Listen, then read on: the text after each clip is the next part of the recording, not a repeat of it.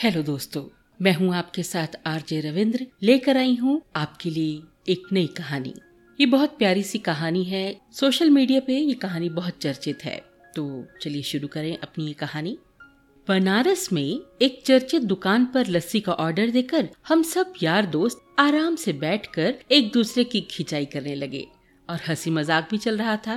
तभी एक सत्तर पिचहत्तर साल की बुज़ुर्ग स्त्री पैसे मांगते हुए मेरे सामने आकर खड़ी हो गई। उसने मेरे सामने अपने दोनों हाथ फैला रखे थे। उसकी कमर झुकी हुई थी, चेहरे पे झुर्रियाँ थी। चेहरे की झुर्रियों में भूख तैर रही थी। उसकी आँखें अंदर की तरफ़ धसी हुई थी, लेकिन सजल थी।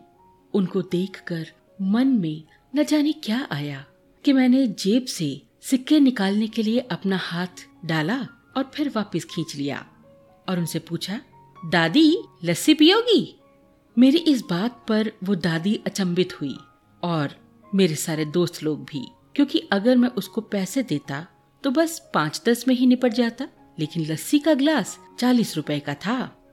इसलिए लस्सी पिलाने से मेरे गरीब हो जाने के और उस बूढ़ी दादी के द्वारा मुझे ठग कर अमीर हो जाने की संभावना बहुत ज़्यादा बढ़ गई थी। दादी ने सकुचाते हुए हामी भरी।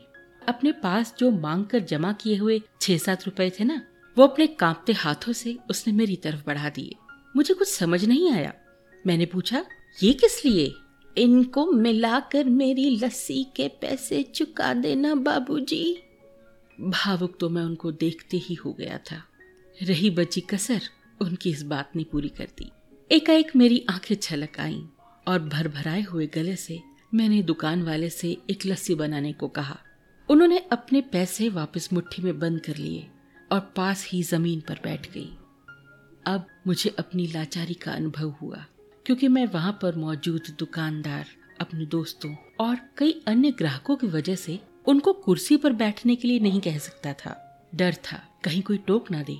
कहीं किसी को एक भीख मांगने वाली बूढ़ी महिला के उनके बराबर में बिठाए जाने पर आपत्ति ना हो जाए। लेकिन वो कुर्सी जिस पर मैं बैठा था, मुझे काट रही थी। लस्सी कुल्हड़ों में भरकर हम सब मित्रों और बूढ़ी दादी के हाथों में आते ही मैं अपना कुल्हड़ पकड़कर दादी के पास ही ज़मीन पर बैठ गया।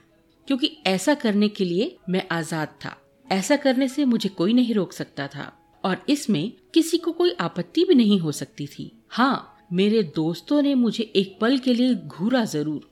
लेकिन वो कुछ कहते, इससे पहले ही दुकान के मालिक ने आगे बढ़कर दादी को उठाकर एक कुर्सी पर बिठा दिया।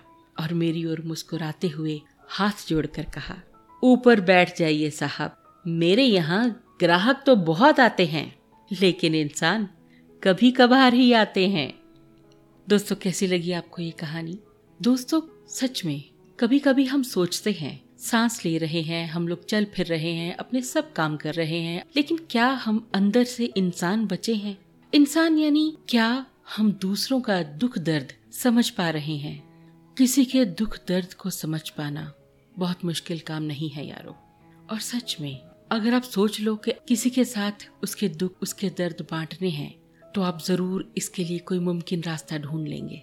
अगर हम अकेले मुस्कुराएँगे तो क्या मज़ा है? अगर हमारे आसपास के सभी लोग मुस्कुराएँ, ज़िंदगी का मज़ा तो तभी आता है ना? और हम कईयों की मुस्कुराहट का कारण बन सकते हैं।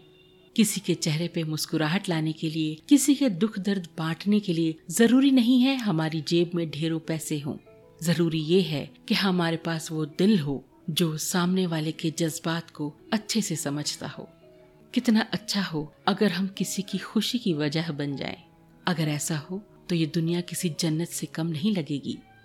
आपको ये कहानी कैसे लगी? आप मुझे मेरे ईमेल आईडी पे बता सकते हैं R J dot Ravindra Kaur at Gmail dot com और आप मेरा पॉडकास्ट स्पॉटिफाई पे सुन रहे हैं पॉकेट एफ़ पे सुन रहे हैं विंक म्यूज़िक पे सुन रहे हैं या हब हॉपर पे सुन रहे हैं। चाहे यूट्यूब पे आपने मेरा पॉडकास्ट सुना प्लीज़ आप मेरे पॉडकास्ट को सब्सक्राइब कीजिए लाइक कीजिए शेयर कीजिए और फॉलो कीजिए। थैंक यू खुश रहिए एंड हैप्पी लिसनिंग